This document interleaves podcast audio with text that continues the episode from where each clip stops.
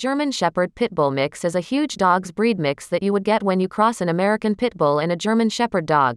It's called a German Shepherd Pit Bull, or sometimes a German Shepherd or even German Pit.